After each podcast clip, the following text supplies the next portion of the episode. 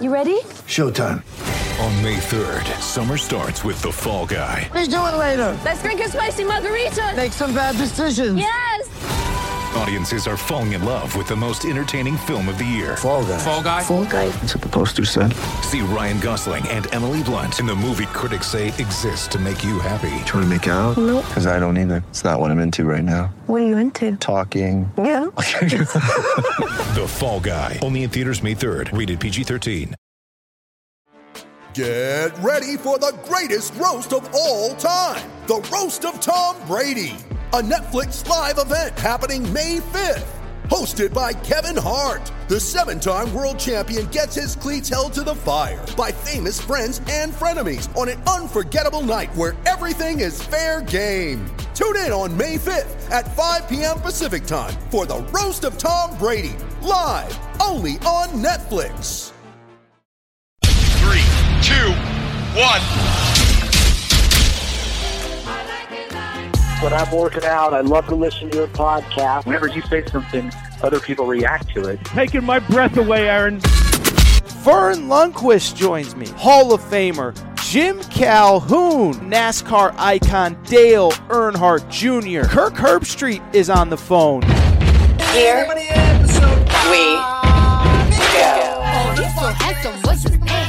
Aaron Torres Sports Podcast. It is Wednesday, September 7th, 2022 people.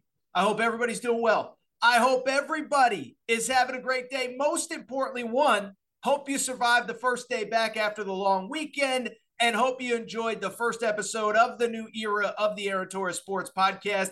Cannot thank you all enough for your support. As as I told you throughout the last couple days, we are now up to five days a week with full episodes streaming on YouTube every single morning. So thank you for your support. New era of the Aaron Torres Sports Podcast. Midweek shows we'll try to keep a little bit quicker. Uh, we usually did about 45 minutes to an hour previously. We're going to try to keep it a little tighter starting today, uh, but still a fun show. And this is what I want to do on today's show, on the Wednesday episode of the Aaron Torres Sports Podcast. One week of college football is in the books. And what I want to go ahead and do is kind of re rank and re-tier college football after one week, right?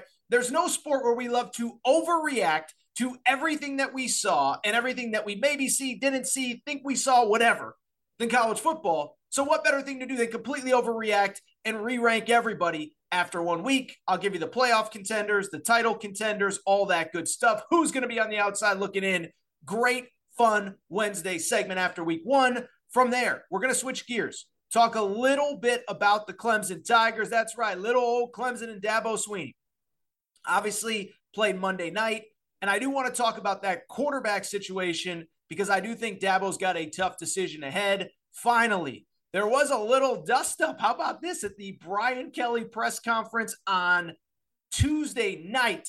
As Brian Kelly, reporters chirping at Brian Kelly, maybe it means nothing or maybe it means that people, I think people are already turning on Brian Kelly. So, fun show. As I said, these midweek shows, we'll try to keep them a little bit quicker. Know you got other people that you listen to and all that good stuff. Uh, we'll try to keep this show a little bit quicker, but it's going to be a fun episode of the Aaron Torres Sports Podcast. Cannot wait to get going. Before we do, though, I got to remind you what I've told you before.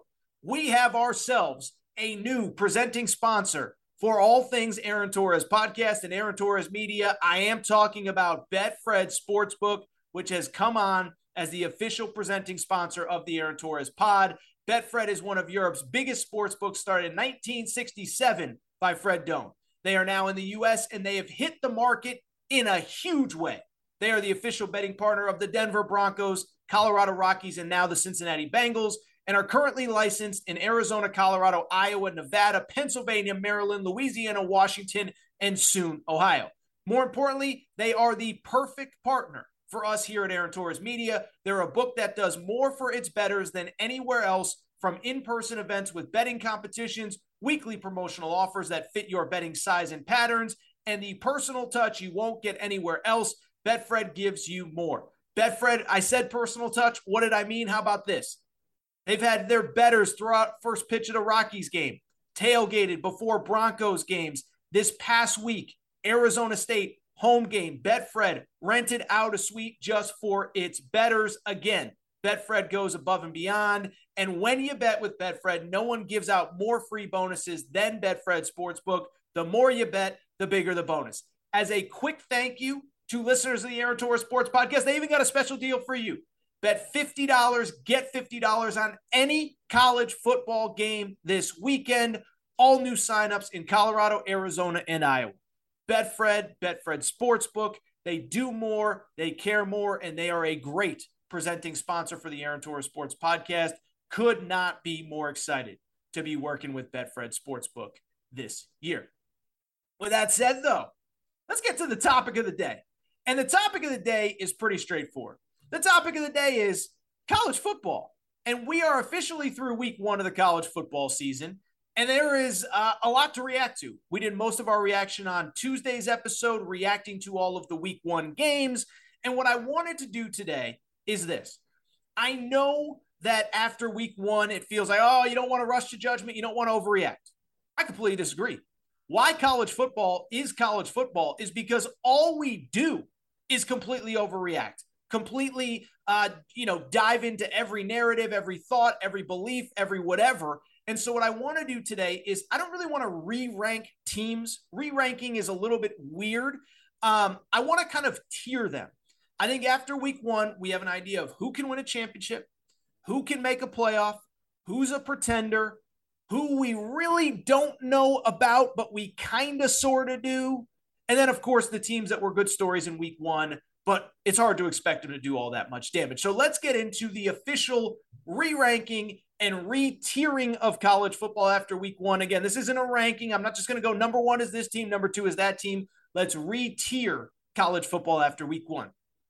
First of all, let's get to the national title contenders, the teams that I believe are good enough to legitimately win a national championship, to get those 12 regular season wins, a regular 11 regular season wins, win their conference uh, championship game, get to the playoff, and as I always say, win two games once you get there. That's the difference between a national championship contender and a team that's good enough to make the playoff. Cincinnati last year, good enough to make the playoff, was not good enough to win a national championship. So, who are my national, the two teams that I believe are good enough to win a national championship? Huge shocker, but drum roll, please. The first one. It's the Georgia Bulldogs. How about my dogs? Can I take credit for Georgia if I didn't pick them this year to make the playoff? Listen, I'll tell you this. When it comes to Georgia, what I can legitimately say is that I don't think I was more impressed by anybody in week one than Georgia because I knew they were going to be good, right? I picked Georgia to win but I thought it was going to be close for all the reasons we talked about on Monday. They lose a historic amount of, uh, of NFL talent. They're coming off of a national championship. How much do we really know about their team? Well, we learned everything we needed to know when they destroyed Oregon 49 to 3. And I don't need to get into all the stats. We did that on Monday's show. But when you talk about a team that takes the field, that has almost 600 yards of total offense, that scores on their first seven possessions, that calls off the dogs and pulls the starters midway through the third quarter against the top 15 team, that's when you know they are a special team. What stands out to me specifically when thinking back to that Georgia game is a couple things. One, you know, I do think it's the offense, right? And, and listen, we're going to do where Aaron was right, where Aaron was wrong on Friday. But man, I was the guy even two weeks ago. I said, I just don't know if Stetson Bennett can do it. I just don't know if he's that good. I just don't know. Did all the stars align for them in the playoff? They got caught Alabama at the right time, all that good stuff.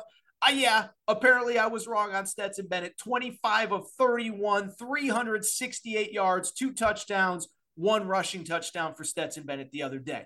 So the offense is rolling. And I think just as surprisingly, the defense doesn't appear as though it's missed a beat, right? Five first rounders drafted last year off of what was supposed to be a historic defense. I mean, it was a historic defense, but when you saw them play on Saturday, you said they're the same as last year. They're incredible on defense. It was actually really funny. I'm sure most of you were watching the game, but uh, it was interesting. During the game, the broadcasters mentioned that they had actually interviewed a player named Chris Smith, uh, one of the few returning defensive starters from last year's team.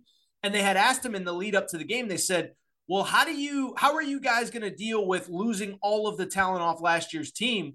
And he said, Oh, I think we're going to be just as good this year. And they said, How? And he said, You just watch.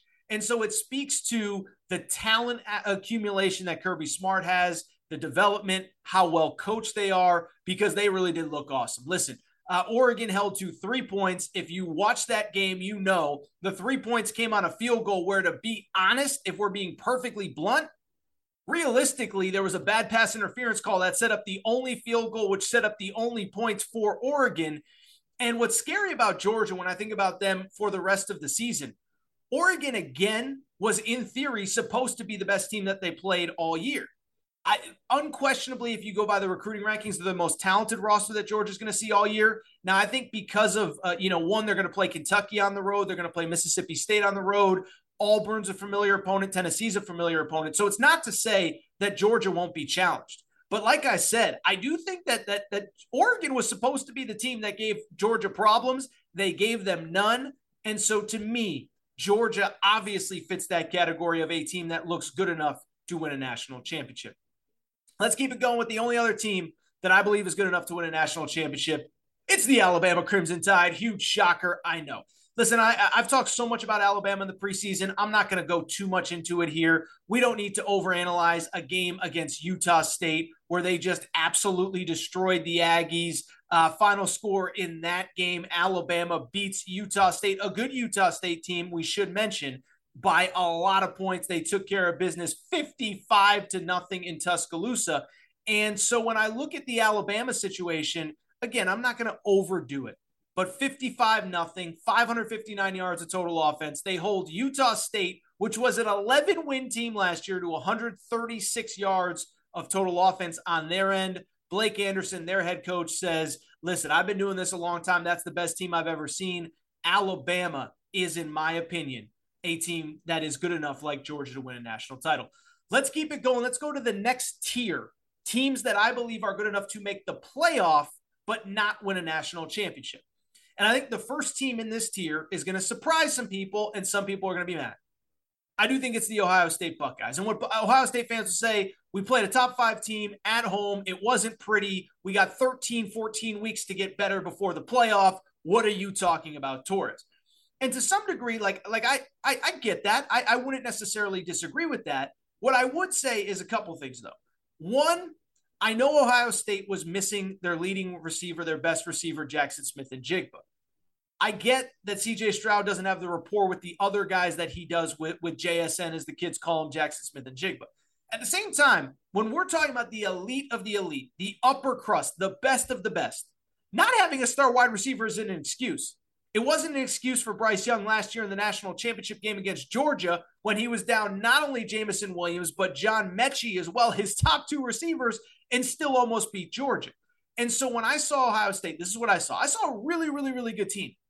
I didn't see an invincible team, though. Georgia looked invincible. Alabama looked invincible. Those two look in a different class. Ohio State looked really good, but a team that has a lot of work to do. Now, to Ohio State's credit, most importantly, I think the big thing that really stood out to me with the Ohio State win, I really did like the fact they ran the ball late. Like Ryan Day had a moment in time where he was just like, yeah, I can show off all my fancy plays and show how much of a genius I am, or I can just pound the rock right at Notre Dame and they can't do anything about it. And so what I liked about that Ohio State game was they just ran the ball right at Notre Dame, but the the the, the passing game did not look good. And I'm sorry, listen, it's no disrespect to Jim Knowles. It's no disrespect to all of the guys on that defense who worked so hard all offseason. I'm just not sold that I need to be super impressed by Notre Dame coming off of a year in which Notre Dame has a first year head coach a first year quarterback who's never started a game, lost a thousand yard rusher, lost their best wide receiver. I don't think that's anything close to the best offense Ohio State's going to see all year. And so maybe by week eight, week nine, week 10, I'll feel differently about Ohio State. Maybe by week eight, week nine, week 10, when they beat or play Penn State, Michigan State, Michigan, Wisconsin, Iowa, I'll feel different. Right now, listen, I think this is a team that can go 11 and 1, maybe 12 and 0, make a playoff I don't believe they can win the two games in the playoff necessary to win a national championship. Let's keep it going. I'm going to throw a surprise little curveball at you in terms of another team that I saw on Saturday that I think is good enough to make a playoff. I'm just not sure they can win a championship. That's the Michigan Wolverines. Okay. And so I, I know we're doing overreactions a little bit here on Monday, But what I saw from Michigan was essentially the same team that I saw last year. I know it was only Colorado State, but they were the same team. 440 yards of total offense, 240 yards rushing, six yards per carry, pressure on the edge. This is who Michigan is and has become under Jim Harbaugh. They run the ball, they play great defense, they get after you. And here's where I think Michigan can go to another level than even last year. They're going to have a dynamic quarterback this year in JJ McCarthy. Now, I know nothing official has happened and he's going to start against Hawaii and then we'll figure it out from there. JJ McCarthy's your starter. JJ McCarthy is going to be the guy. Cade McNamara did looked all out of sorts on Saturday. He and and JJ McCarthy just brings a different dimension with the run game, with the the speed, with the athleticism that Cade McNamara simply doesn't have. So you take the run game from last year, you take the pass rush, and I know it's not quite as good without Aidan Hutchinson and David Ojabo. You take that pass rush, you take the run game, and you add a quarterback that can make plays with his feet and his arm. That is a scary proposition, and it is an especially scary proposition when you consider, as we discussed in the preseason, Michigan's schedule. Look at Michigan's schedule. They're going to win a lot of games. Open with Colorado State, Hawaii this weekend, UConn the following week. Love my Huskies, but they ain't going to the big house and pulling off the upset. And then after that, they get Maryland. Michigan's not even going to be challenged until October 1st at Iowa. And then you look at the rest of the schedule no Wisconsin. They get Nebraska at home. They get Michigan State at home. They get Penn State at home. And then, of course, they close with Ohio State on the road.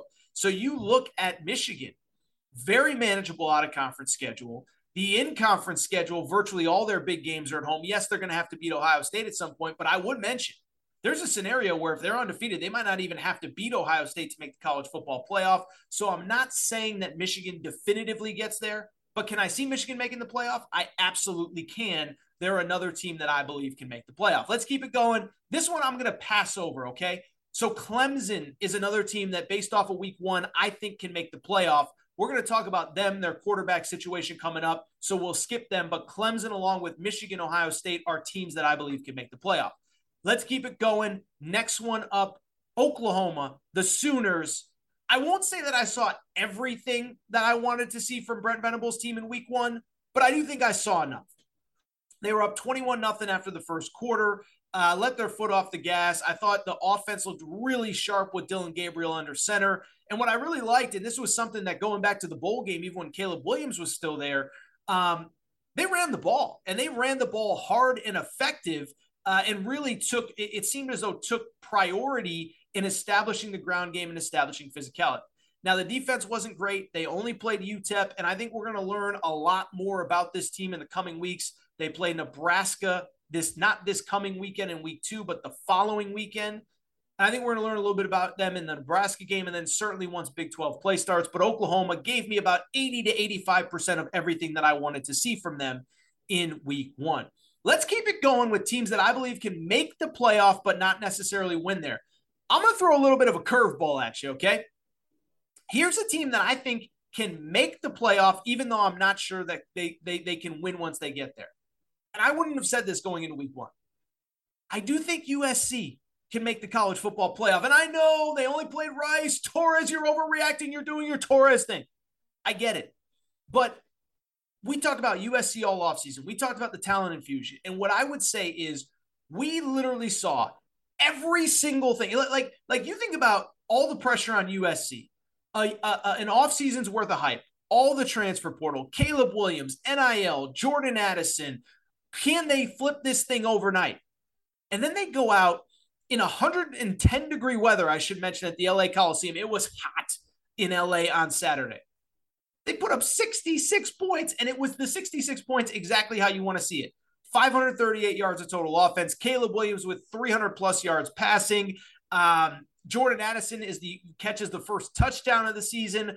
Three different running backs established themselves. Travis Dye, the transfer from Oregon, Austin Jones, the transfer from Stanford, and of course, Raleek Brown, the five-star running back who committed and signed this past offseason. And on top of that, here's the other thing about USC. Listen, their defense isn't good enough to win a national championship. They scored three defensive touchdowns, though, against Rice in week one. And that's the, the incredible part to me. I watched a lot of bad USC football during the Clay Helton era. This team, in one game, three defensive touchdowns. I, I, I didn't look up the stats, but I would venture to guess USC probably hasn't had three defensive touchdowns in the last two seasons. But it just speaks to the fact that we saw everything that we wanted out of USC. Caleb Williams was awesome. The skill position was awesome. The defense was good enough. And the defense being good enough is what could get them to 11 and 1, could get them to a Pac 12 championship game, and could get them to a playoff. Now, if they get to the playoff, let's make no mistake, they're going to get destroyed by Georgia, destroyed by Alabama. I think they would lose to Michigan. I think they would lose to Ohio State. But could they make the playoff? I think they could. USC in that category of team that's good enough to make the playoff. Last team that I did see on Saturday that I believe is good enough to make the playoff, it might be a little bit of a surprise to you. I do think it's the Utah Utes. And listen, I know Utah, we all saw it go on the road, lose to Florida in the swamp. But when I go back to that game, a couple things stand out. One, they were in position to win that, right? Multiple ways they could have won that game. Cam Rising, final play, doesn't throw an interception. Maybe they maybe he throws a touchdown pass, they win, or they kick a field goal. And I think they had the advantage in overtime.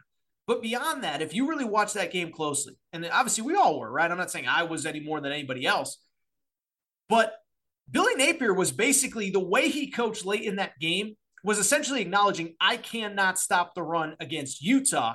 And so you go back to late in the game, he's running the clock down when he hasn't even scored to take the lead. That was him acknowledging, I cannot stop this Utah offense. And it speaks to me and it says to me that Utah is a really good team that I believe is going to win the rest of the games on their schedule, or at least they will be favored to. Now, they play USC, but it's at home. They play Oregon, but I was underwhelmed by Oregon.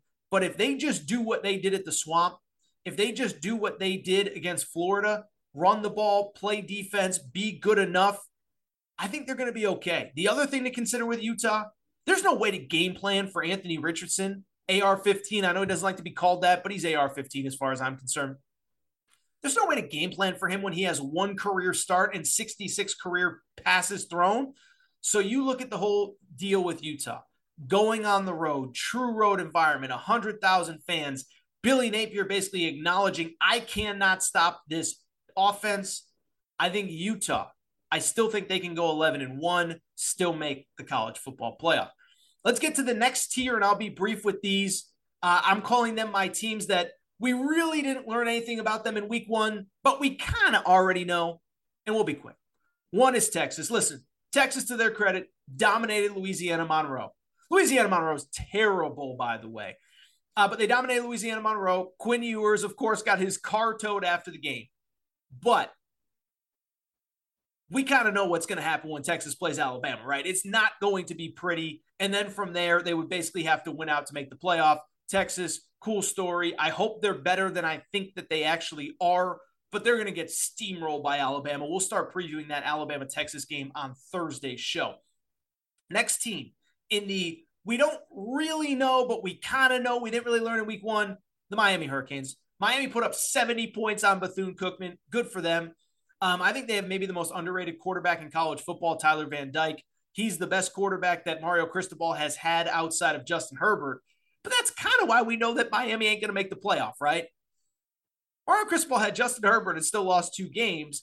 And so when I look at Miami, listen, they're really good. I think they're two or three recruiting classes away from beating, winning, you know, going 11 and 1, 12 and 0, being even being in the conversation.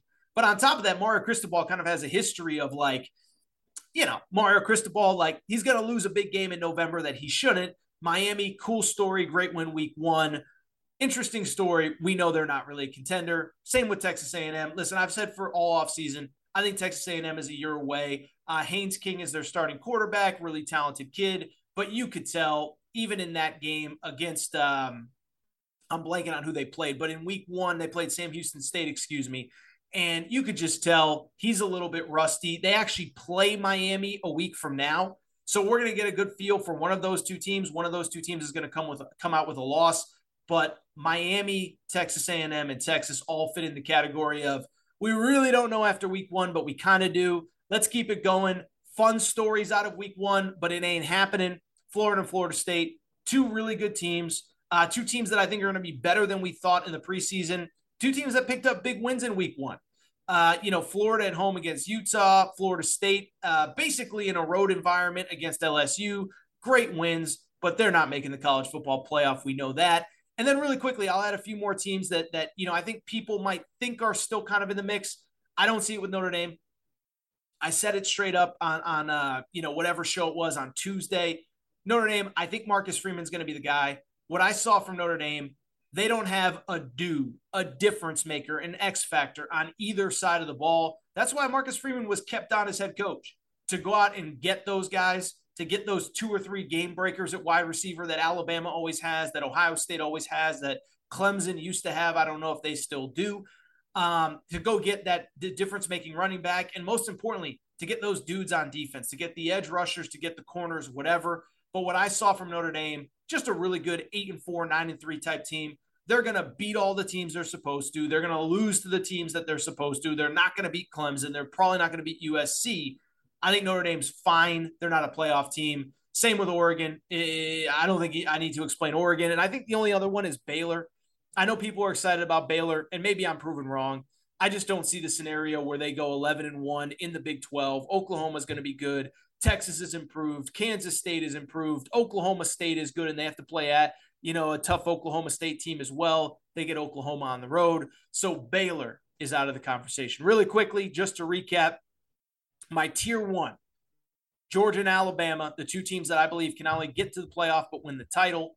Tier two, teams that I believe are good enough to make the playoff but not win it. Ohio State, Michigan, Clemson, Oklahoma, USC, and Utah. Everybody else falls into another category, whether it is Texas, Miami, Texas A&M, Florida, Florida State, uh, or Notre Dame, Oregon, and Baylor. All right, good opening segment of the Aaron Torres Sports Podcast. Not to brag, one of the best I've ever done. I think whatever, no big deal. So what we're going to do, we're going to take a quick break. We are going to come back. We'll talk a little bit about that Clemson quarterback situation.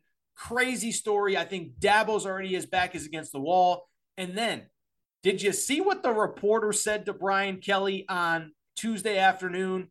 It may mean nothing, but to me, I think what it actually means is people are already turning on Brian Kelly. Going to take a quick break. I will be right back.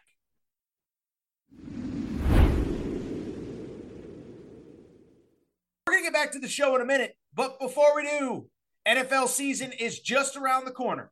And wouldn't it be nice to join a pool with your buddies and have those all important bragging rights while making a little bit of cash? Can't think of anything better, in my opinion, but that's just me. Listen, here's the deal. You may remember I used and promoted bracketfanatics.com for March Madness. We did the Aaron Torres podcast, Bracket Fanatics Challenge. I gave out cash and I am back because Bracket Fanatics is now supporting the NFL regular season and playoffs and tournament format. We have ourselves an Aaron Torres Pod Bracket Challenge NFL Pick'em. All you have to do, this is it's pretty straightforward. It's not complicated, very simple. Go to bracketfanatics.com, click the join the bracket tab, and you join the bracket Torres. That is the code of the bracket that you're going to want to enter. Code Torres. Okay. Once there, it's completely free to enter. All you have to do pick winners of every single game on the NFL slate. So week 1 obviously starts with Rams versus Bills. You pick that one. Nothing against the spread, just pick winners and losers for all 16 teams. And when you win, not if you win, when you win, we're giving out a lot of cash. Here's the deal. We have $100 cash prize winners for every single week. So week 1, you pick all the games, guess what? We're giving out $100 cash prize to the winner of that week. And then the season long winner gets a $1,000 cash prize, all courtesy of our friends at Bracket Fanatics. Again, free to enter, bracketfanatics.com. Join Bracket. Torres is what you want. Free to enter, $100 cash winners every week, and a $1,000 cash prize. And this is the cool part I'll be updating every single week. I'll let you know who is winning each and every week on the Bracket Fanatics Challenge, the NFL Pick'em Challenge. Now, keep in mind also, this is important. If you are interested in starting or joining a bracket yourself, you can do that as well. With Bracket Fanatics, you can determine the pool fees and payouts. You can have Bracket Fanatics collect and distribute pool entry fees and payout funds, or you or players in your bracket collect, can collect funds yourself. Most importantly, by the way, if you want to make it free, like the Aaron Torres Pod NFL Pick'em Challenge, you could do that as well.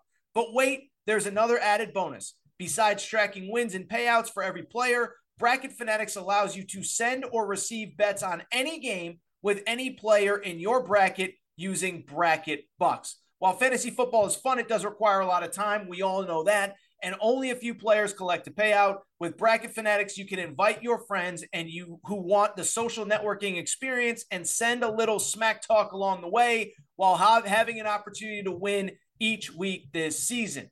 NFL Pick'em Challenge, Torres Pod. Link is going to be in the show description, but go to bracketfanatics.com, join Bracket, code Torres, free to enter, $100 cash prize, $1,000 cash prize each and every week.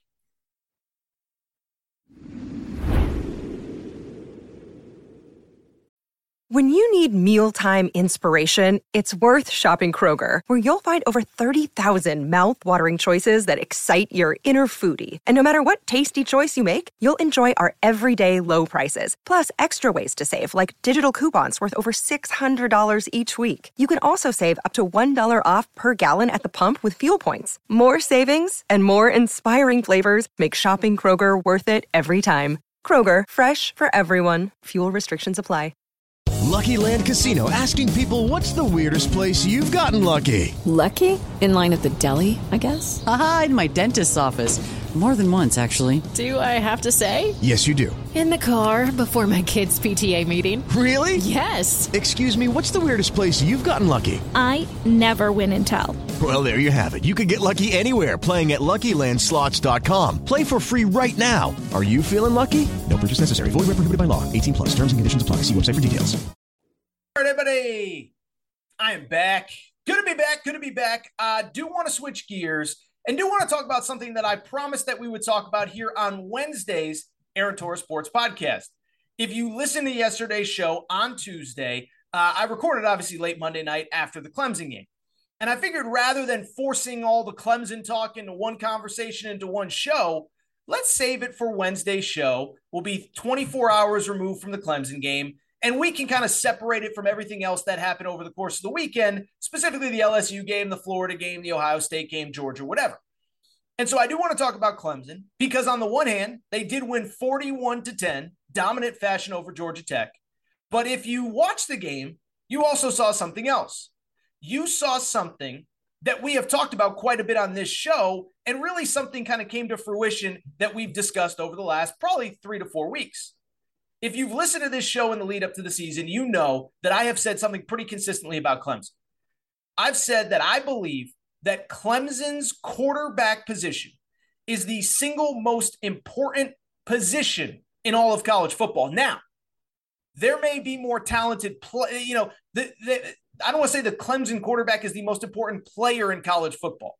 That might be Bryce Young or Caleb Williams, maybe Quinn Ewers, maybe Anthony Richardson. I don't know. Maybe Will Levis at Kentucky.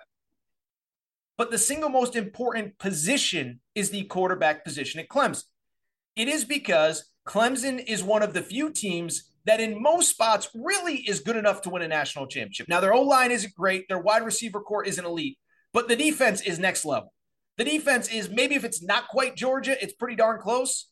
But Dabo Swinney has said that he he believes he has upwards of eight defensive linemen that will one day be drafted, and realistically, probably three to four guys on this year's defense that are going to be drafted in the first round this year. So the defense is elite. But what held Clemson back last year when they went 10 and 3 was the quarterback position, and specifically the quarterback, DJ Uiagalelei. And so, as I've said all offseason, the quarterback position is the single most important position in college football when it comes to Clemson. Whether it's DJ, whether it's his backup. If you get good quarterback play, you can win a national championship. If you get elite quarterback play, you might be the favorite. But if you get bad quarterback play like you did last year, you're not going to make the playoff. You're not going to make the ACC championship game. You're not even going to win the conference title like a season ago. And so I bring it up because I think that conversation, frankly, came to fruition on Monday night in Atlanta. As I said, Clemson gets the win. But unfortunately, I think we saw a lot from DJ on Monday night that looked awfully similar to what we saw from him last year. And while I don't want to overreact to one game, and while I don't want to put it all on one kid, I do think it's pretty clear to anybody that watched there might be a better quarterback on the bench. Dabo Swinney might have a really tough decision to make when it comes to the quarterback position. And so let's get into it because I do think if you didn't watch the game, I think it'd be easy to kind of look at the box score and say, ah, you know, Clemson won by 31 points. What are you complaining about, Torres? What are you talking about? And while I, I certainly think there's something to it, and it's a credit to Clemson, I think one thing we always do on this show, we go beyond the box score, right? I'm not a box score chaser guy. I watch the games, I react to the games, I analyze the games. I think that's one of the reasons why you guys and girls like this show so much. I'm not pulling stuff out of my you know what. And so if you watch the Clemson game on Monday night, it was certainly a great effort, especially by the defense. But the 41 points is a bit deceptive, especially when it comes to the starting quarterback, DJ Uiagalelei. Why is that?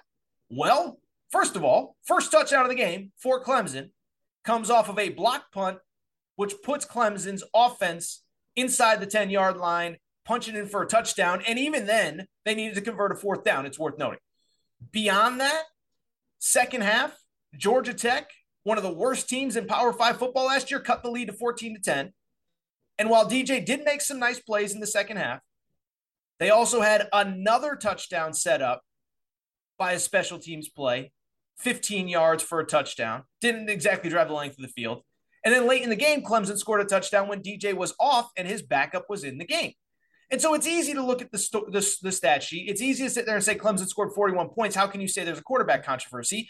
And in DJ's defense, he was fine. He was actually okay. Had a couple really nice plays, had a nice touchdown pass in the corner of the end zone. And his defense, his receivers dropped some, some passes that probably should have been caught. The O line, I don't think, is elite. But what I also saw from DJ is unfortunately a guy that I'll be honest, he looked a lot like the guy from last year. And I know I, I know I just said a second ago, I don't read box scores. I don't use box scores to analyze games. I do think it's kind of interesting to look at last year versus this year. Last year, when we realized DJ's just he's not good enough. He's just not good enough, not at the level that Clemson needs him to be. Here were his stats last year. Completed 56% of his passes, nine touchdowns, 10 interceptions, and his completions went for about six yards per completion. Let's compare that to Monday night. On Monday night, DJ went 19 for 32 passing. That's 59%. One touchdown, zero interceptions, 6.5 yards per completion. So last year, 55%, six yards per completion, nine touchdowns, 10 interceptions. This year, 59%, one touchdown, zero interceptions, 6.5 yards per. It's the exact same stat line from last year as to this year. And beyond that, what I would also say, if you watch the game, you could tell that Clemson was play calling in a way that they were afraid to let him loose. First off, he had 13 carries on Monday night. How many elite quarterbacks do you see getting 13 carries in a season opener? Uh, I looked it up. Bryce Young had five. Stetson Bennett had two. DJ had 13. Now, some of them were design runs. Some of them were broken plays where he had to run, but sometimes it was a broken play because he just didn't make a quick enough decision. And so, if you watch the game, you could just see it was so obvious the Clemson coaching staff was afraid to let him do anything and afraid to let him lose the game for him, for them. Clemson gets the win. They're 1 0, good for them. But what stood out to me is the conversation that we've been having about Clemson, frankly, since last probably November or December. It's that last year, DJ was not very good. The defense was great, but they really had no choice but to stick with him when times got tough. The difference is this year, they don't have to stick with him. And you know why? Because they got a pretty good backup named Cade Klubnik. As a matter of fact, he's not just a good backup, he might be the best backup in college football. Last year, number one ranked quarterback in high school football, according to 24 7 Sports, from Texas, commits to, to Clemson over Texas and Texas A&M. But more importantly, if you if you watch till the end of the game, I don't even think it's a debate who the better quarterback is. And this kid was in his first game, first year, first game as quarterback. Comes in the game, four of six passing, 50 yards, one touchdown. So it took him six passes to throw a touchdown, 32 for DJ. He averaged eight and a half yards per completion, DJ six and a half yards. And if you watch the game, what was so impressive was there was just so much poise, so much confidence. Walked in the huddle, felt like he knew exactly what he was doing. Takes him down the field in no time and scores a touchdown. And so, what I'm trying to say is, I, I want to bring it back full circle. I do think Dabo Swinney has a really tough decision to make because what I can tell you is, as I look at this whole situation, I can't sit here and definitively tell you that Cade Klubnik is a quarterback that's good enough as a freshman to win you a national championship. But I saw enough in six passes, one series, to know that he is a better upside than DJ. Not that DJ is a bad kid, not he's a bad person, not whatever. But I do think Dabo Swinney has a tough decision to make. And I think eventually he's got to make the move to Cade Klubnik if Clemson wants to compete at the highest level. First off, there's a couple reasons why. One, the plan is uh, here's my thought on why Dabo has to make the move soon. One, the title window is now, okay? Uh, you look at that defense. Bryan Bresee, who was awesome on Monday night, Myles Murphy. A lot of these guys aren't going to be around next year. So while you're always going to have uh, talent on, on your defense at Clemson, their defense this year is like next level talent. Again, I'm not going to compare anything to Georgia last year, but we're talking about three to four first rounders on this year's team right now, this second. So the window is now. And the other thing that struck me while I was watching this game, the plan is the plan was never for DJ to be there beyond this year anyway, right? And so in this transfer portal era, we all knew DJ came in expecting to be a three and done. In other words, come in, back up Trevor Lawrence for a year, and then beyond that, uh, play for two years, get out, make way for the next guy. That was the, the, the plan when Cade Klubnik committed. Well, the plan's off the rails. And now in this transfer portal world, two things strike. One, you were already anticipating not having DJ next year. So why not rip off the band aid now? But two, if you goof off, one, you might lose the locker room. And two, Cade Klubnik can transfer. He can hit that portal and be somewhere else and playing next year. And so I'm not saying you don't play. I'm not saying you don't play Cade Klubnik if he's not the guy. I'm not saying you bench DJ tomorrow and name him the starter. But it's clear in short order that he appears to be the better guy. And beyond that, in this one time transfer world, you got to do it. Finally, what I would say is I also think this the other thing that strikes me is it's not like Dabo hasn't done this before, right? What was it, four or five years ago? Trevor Lawrence, back up to Kelly Bryant coming into the year, early in the season, getting some reps. Then what ends up happening? It's clear after game two, game three, game four, Trevor Lawrence is the best player, and Dabo benched him. And so if Dabo has done it before, and it's not like other coaches haven't either. Nick Saban did it in a national championship game. Lincoln Riley did it last year with Spencer Rattler. At some point, Dabo has to rip the band aid off. And I do wonder if we're looking at the same situation as Trevor Lawrence 2.0. Not saying this kid's Trevor Lawrence, not saying he's going to be the number one pick, not saying he's a generational talent. But if you look at the situation, Clemson got the win on Monday night. They're now 1 0. And they have a scenario where they have two very winnable games going forward one against Furman, the next against Louisiana Tech, where I do think you play both and you let the public decide. You know what this kind of reminds me of? What's going on in Michigan right now? I've said from the beginning with JJ McCarthy, I think that Jim Harbaugh knows the better quarterback is the backup, but he doesn't want to bench the guy that led him to a Big Ten title last year. So rather than bench Cade McNamara, he's going to let both play publicly. Everybody's going to see that JJ McCarthy's better than he can put in the backup. I wonder if Dabo does the same over the next two games. I wonder if Dabo eh, gets Cade Klubnik in early. Everybody sees that he's the better quarterback, and then he doesn't have to feel guilty benching DJ.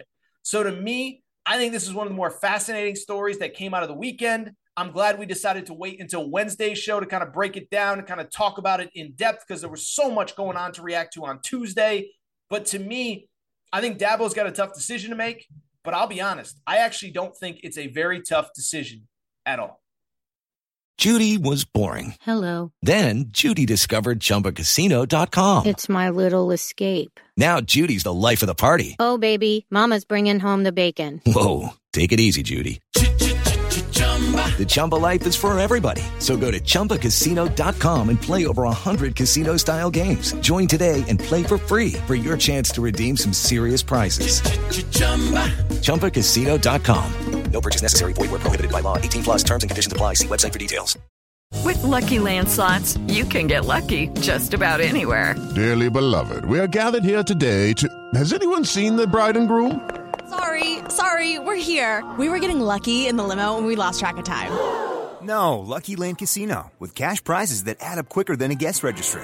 In that case, I pronounce you lucky. Play for free at LuckyLandSlots.com. Daily bonuses are waiting. No purchase necessary. Void where prohibited by law. 18 plus. Terms and conditions apply. See website for details. Step into the world of power, loyalty, and luck. I'm gonna make him an offer he can't refuse. With family, cannolis, and spins mean everything. Now you wanna get mixed up in the family business? Introducing the Godfather at ChumbaCasino.com. Test your luck in the shadowy world of the Godfather slot. Someday, I will call upon you to do a service for me. Play the Godfather, now at ChumbaCasino.com. Welcome to the family. No purchase necessary. VGW Group. Void where prohibited by law. 18 plus. Terms and conditions apply. Finally, did you see what happened in Baton Rouge on Tuesday night at Brian Kelly's press conference? So a little bit of a backstory, right? Obviously, uh, this part of the backstory you really don't need, but uh, LSU plays on Monday on Sunday night, instant classic, and not like an instant classic like the Bush Push or uh, the Bills and the Chiefs in the playoffs last year, like instant classic in goofy, confusing. Uh, and we talked about LSU plenty on Monday's show or Tuesday's show. We don't need to like relive the whole thing, but it wasn't like the best debut for Brian Kelly, right? Um, and a lot of it's not his fault. He inherited a tough situation. He didn't inherit a lot of talent. He inherited maybe some attitude, work ethic issues, but it didn't go well. And everything that could go wrong did. It wasn't just that they lost, but it was how they lost. Everything that we discussed on Tuesday's show special teams penalties or, or special teams miscues, blocked kicks, muffed punts, uh, just just everything that could go wrong did. And so ultimately, it's just one loss, and it doesn't mean all that much.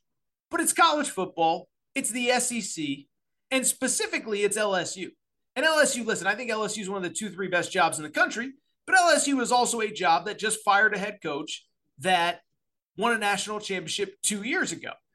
And so, why it is interesting and why I'm discussing it today is because on Tuesday night, Brian Kelly had his weekly media availability. And uh, I guess this is the backstory, right? I don't know a ton about everything that happened, but apparently there was a reporter that kind of walked in late.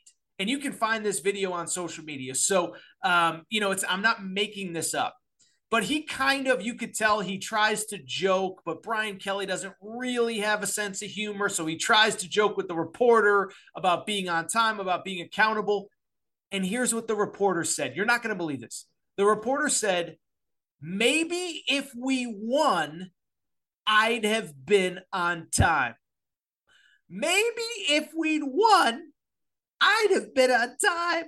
I don't what it like. This is this is one of the craziest things that I have ever. So listen, I work in the media, okay, and I don't. I'm not really like a, a big J go to all the press conferences, you know, wear the tweed jacket. Like that's not ultimately who I am or what I'm about or how I'm making my livelihood uh, as a media member. But at the same time, there is a very simple decorum at press conferences when you go there. Um, you don't use we. You know, some media members say don't call a coach coach. I always call them coach out of respect. But I've never heard of a, a, a media member unprovoked just going after a head coach like this guy went after Brian Kelly. The guy literally said, if you had won, maybe I would have been here on time. And so this video made the rounds on social media. And what it says to me is a few things. Like, one, maybe it means nothing and it's just weird and it's goofy and it's whatever. And maybe after we record here and in a day or two, we get more context and maybe we understand why it went down and this guy was joking and this guy's known Brian Kelly or whatever. But if you look at Brian Kelly's reaction, what it says very clearly to me, he was not expecting that and he was not ready for that. And so, what it says to me, why I'm bringing this up, why I'm talking about this isn't going to be a 15 minute segment. But what I did see was a head coach that once again, I know he wanted to be in the SEC. I don't really know if he knows what he signed up for coming to the SEC. And I said this when Brian Kelly got hired. I said, look, it's a great hire. You you can't hire the winningest coach in the history of Notre Dame football and say it's a bad hire. But I said all along, I said I don't know if he knows exactly what he got into. When you're at Notre Dame, things are done a certain way, right? You're recruit first of all, you're recruiting a certain type of kid. You're recruiting a, you know, you're around a certain type of person. The alumni, um, I don't want to say it's good or bad, it's just different. In the SEC, it does just mean more. At Notre Dame, it means a lot. I don't know that it means everything. And so I never thought, I always wondered, I said, does Brian Kelly know what he got into in the SEC? And I don't think he does. But then, two, on top of that, here's my other thing. Anyone else feel like people are already starting to turn on Brian Kelly? And Brian Kelly's one of those guys, and I've said this a million times, I'm not going to go over it. I don't really understand why everybody doesn't like Brian Kelly, but it seems pretty clear to me that a lot of people would enjoy to see Brian Kelly fail. Now, part of it is just it's LSU, and LSU has a lot of rivals. Arkansas is their rival, Bama's their rival, Auburn's their rival, Florida's their rival. There's a lot of people that want to see LSU stink because they just don't like LSU. But it seems as though there's a lot more people that want to see LSU stink because they do not like Brian Kelly. And so, what this says to me, I've seen this in sports sometimes where the coach gets hired and it's not universal. The coach gets hired, and there's a certain segment of the fan base that doesn't want him there and is going to make life as uncomfortable for him as they can. And this guy is already with his back against the wall. I think the best example I can ever remember was when Charlie Strong got hired at Texas. He was their fifth, sixth, seventh choice very publicly. That was the time, if you remember, they went after Nick Saban. They went after probably Jon Gruden. They went after every big name that they could. They went after Art Briles at the time. I know for a fact they did. And they got rejected by guy after guy after guy. So by the time they got to Charlie Strong, by the time he took the job, it was one of those deals where half the fan base didn't want him because they knew he was the fifth or sixth choice. And so from the beginning, his back was against the wall. From the beginning, people didn't want to see his, see him succeed. Ironically, when it comes to the Texas stuff, um, you know, they've done searches differently ever since then, right? They didn't fire Charlie Strong until they knew they had Tom Herman. They didn't fire Tom Herman until they knew they had Steve Sarkisian. That changed because of the backlash to, to Charlie Strong. And I do wonder if it's kind of the same with Brian Kelly. It seems very obvious to me that there is a certain segment of people in Louisiana that do not want this guy as the head coach and do not want to see him succeed. Gets made fun of every time he does something weird on social media the accent, the dancing. Nick Saban does the same dance it's revered as the greatest dance since, you know, Dirty Dancing Havana Nights, okay? Like it's a fact. We all know it. Um, if uh, Lincoln Riley did it at USC, oh, he's the coolest coach in college football. But Brian Kelly does it, people hate it. The accent, it was weird, admitted, whatever. But if Nick Saban did the accent two weeks ago, nobody would even acknowledge it. And so I'm just bringing it up because this situation, with the reporter, it says to me, I think there's a lot of people that don't want to see Brian Kelly succeed, and many of them are within the LSU fan base. Something fascinating to consider. Brian Kelly's back's against the wall, and it's not going to get easier with that schedule that LSU has. All right, with that said, I think that's it for this episode of the Aaron Torres Sports Podcast. How about that?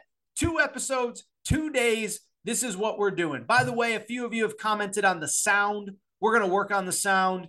Um, it's week one. Please be patient. We're going to get this sound rocking and rolling, get this the best quality that it can be. Uh, but just be patient with us. We're going to get this thing going. So if you're not subscribed to the podcast, please make sure to do so. Apple, Spotify, Amazon Music, Google Music, wherever you listen to podcasts, make sure that you are subscribed.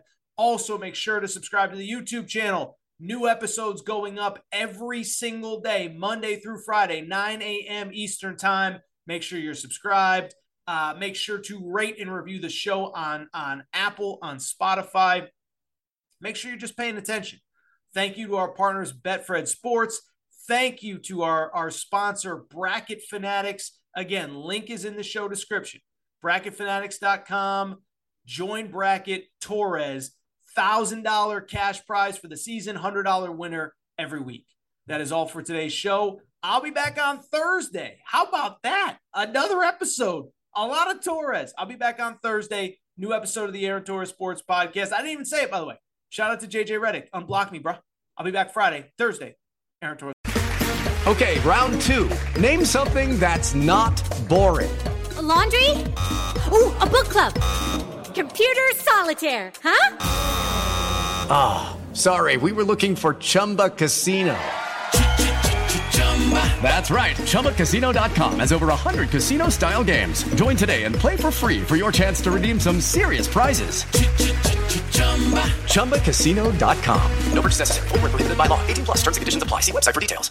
Hey guys, it is Ryan. I'm not sure if you know this about me, but I'm a bit of a fun fanatic when I can. I like to work, but I like fun too. It's a thing. And now the truth is out there. I can tell you about my favorite place to have fun. Chumba Casino. They have hundreds of social casino style games to choose from with new games released each week. You can play for free anytime, anywhere and each day brings a new chance to collect daily bonuses. So join me in the fun. Sign up now at ChumbaCasino.com. No purchase necessary. VGW. Void were prohibited by law. See terms and conditions. 18 plus.